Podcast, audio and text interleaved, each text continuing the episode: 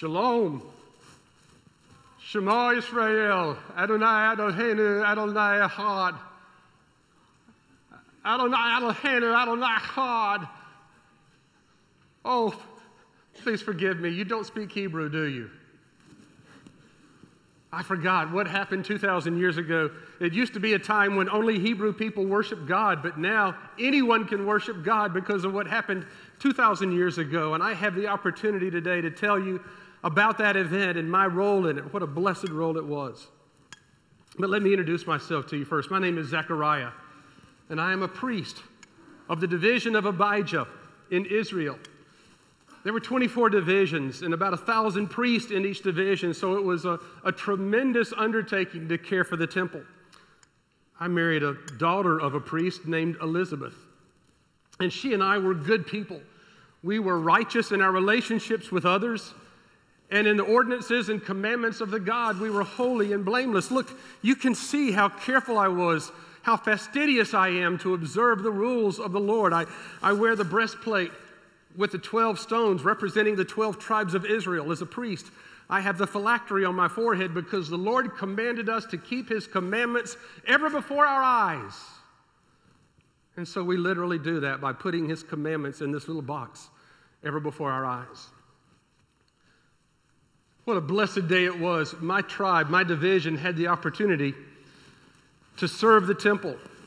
Since there were 24 divisions, we got to do it about two weeks every year.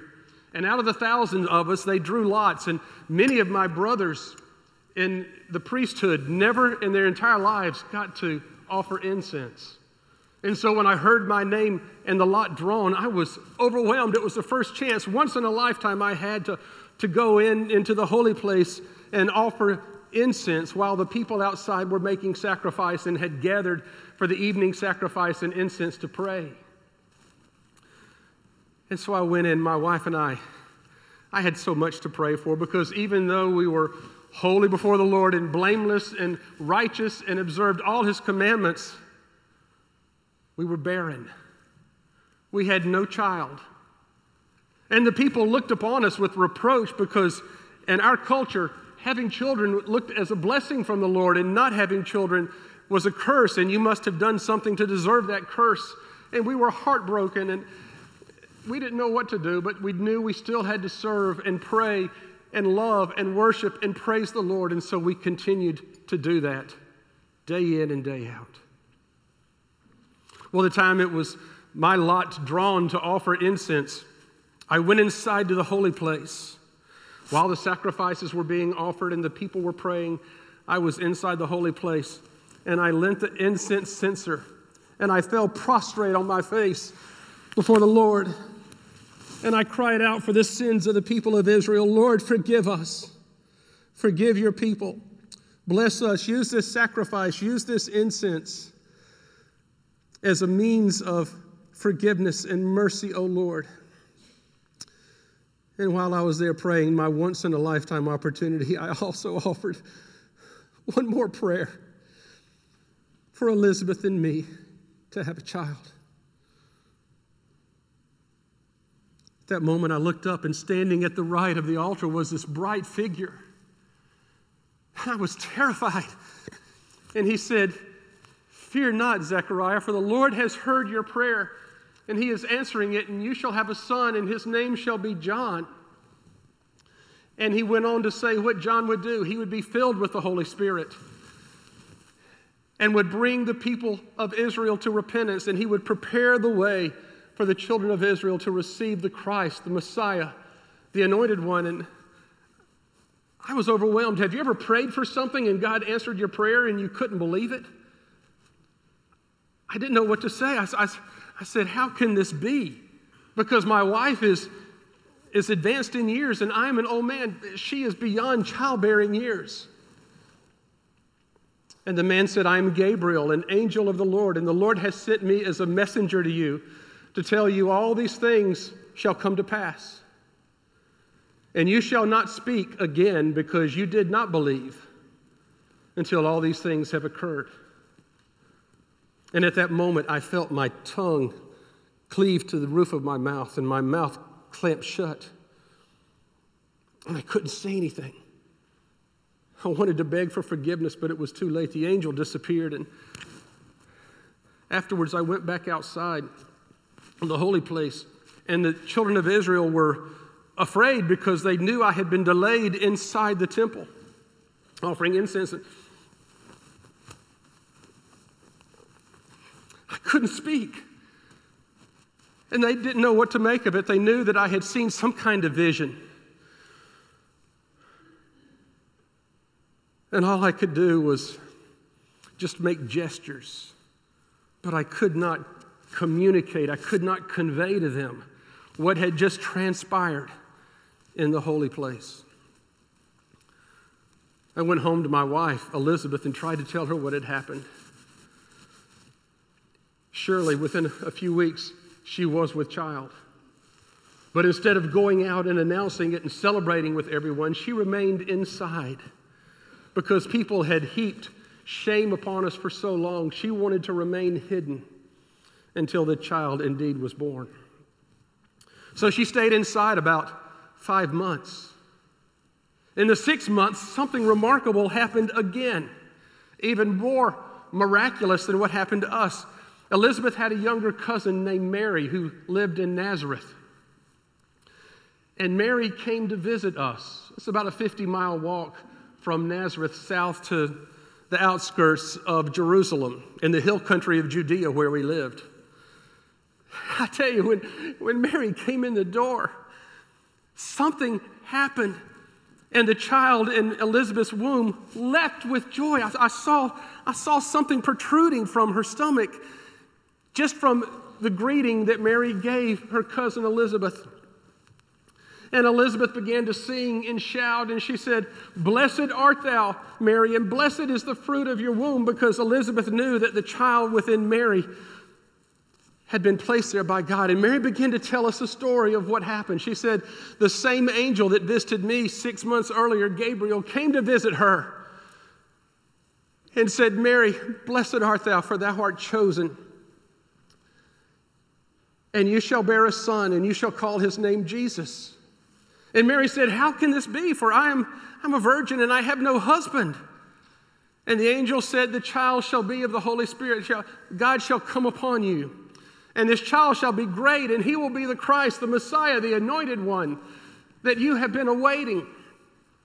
And my son John would be the forerunner he would be the one who would prepare the way. He would be the one who would prepare all the people of Israel for the coming of the Christ. He would call the children of Israel to repentance and make ready, make straight the paths of the Lord so that when He came, they would be ready to welcome Him and receive Him as the Christ. You've got to understand. Not only did Elizabeth and I wait for a child for 70, 80 years, but the children of Israel waited for a Messiah for 400 years. And so God was answering both of our prayers within six months' time. Everything was working out according to God's plan perfectly in His perfect way, in His perfect time, in the perfect place. Mary remained with us the remaining three months of Elizabeth's pregnancy. And right before Elizabeth was to deliver, Mary returned home to Nazareth, hopefully finding Joseph more open to what had happened and, and welcoming her and receiving her, and I understand indeed he did. When Elizabeth brought forth the child, it was a boy, just as the angel Gabriel had foretold.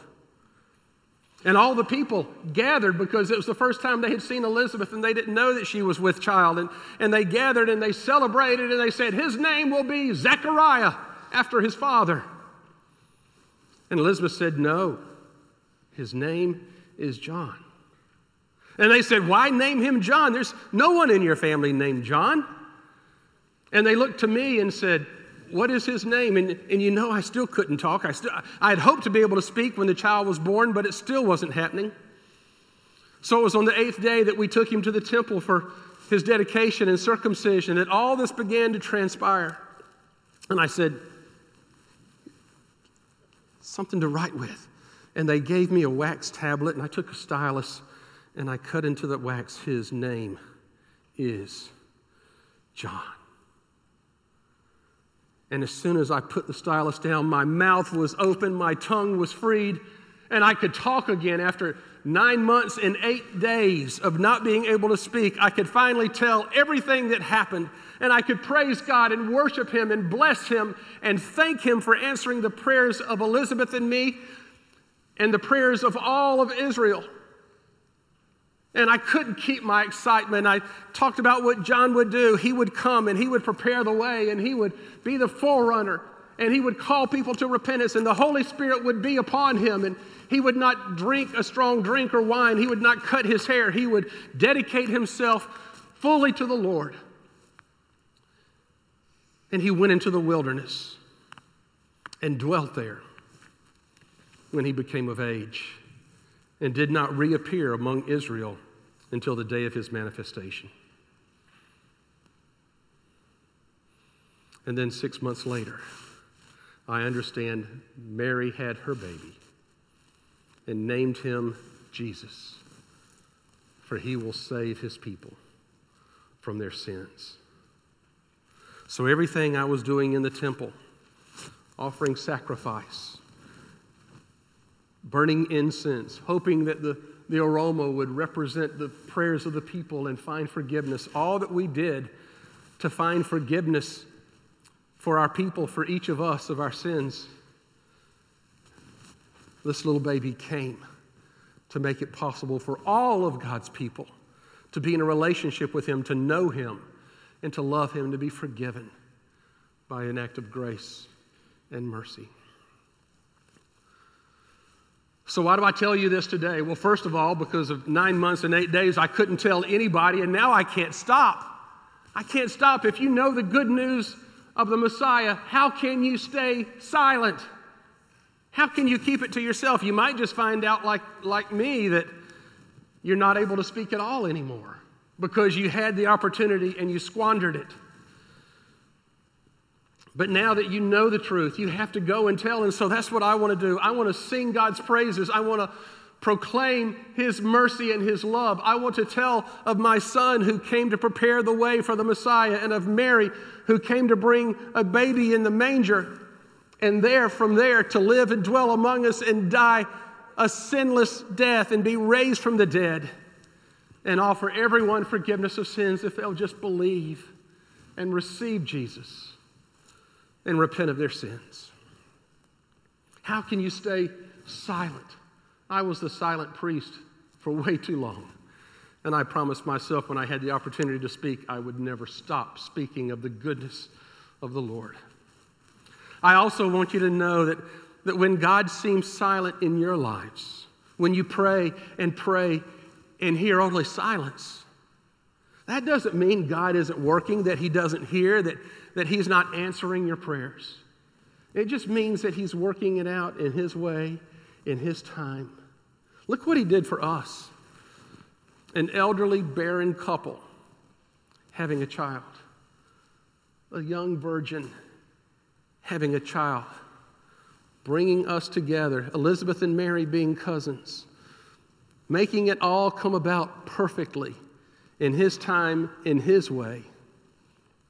So we might see and believe that He is in control and He does all things well. I hope you believe that. I hope you know that. And this Christmas, I hope you will join me in worshiping this God who came when everything was perfect and prepared the way and then brought his only begotten Son into the world in a way that all of us could identify a baby in a lowly manger, worshiped by shepherds and wise men, making it possible for all of us to come and worship Him. You have a few days left before you celebrate the birth of Jesus. I hope you'll tell everyone you know what he has done for you and what he has done for all who will believe and receive him. Pray with me.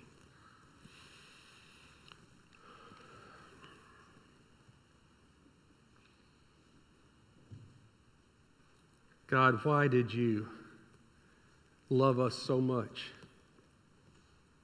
that you left the lofty grandeur of heaven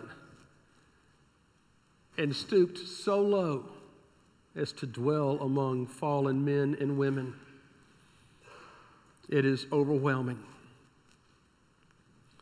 And in that one historic action, history was divided into, and you, you were the God not only of the Jewish nation, but of everyone who would come and find forgiveness of sins, not by the sacrifice of an animal, but by the sacrifice of your only begotten Son where incense no longer had to be offered for you to hear our prayers, but where you hear our prayers because of Jesus, who came between us and opened up the communication and made it possible.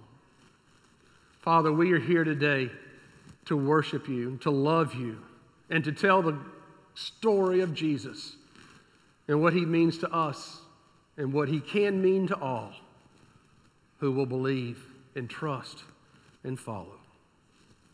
For us in his name we pray. Amen.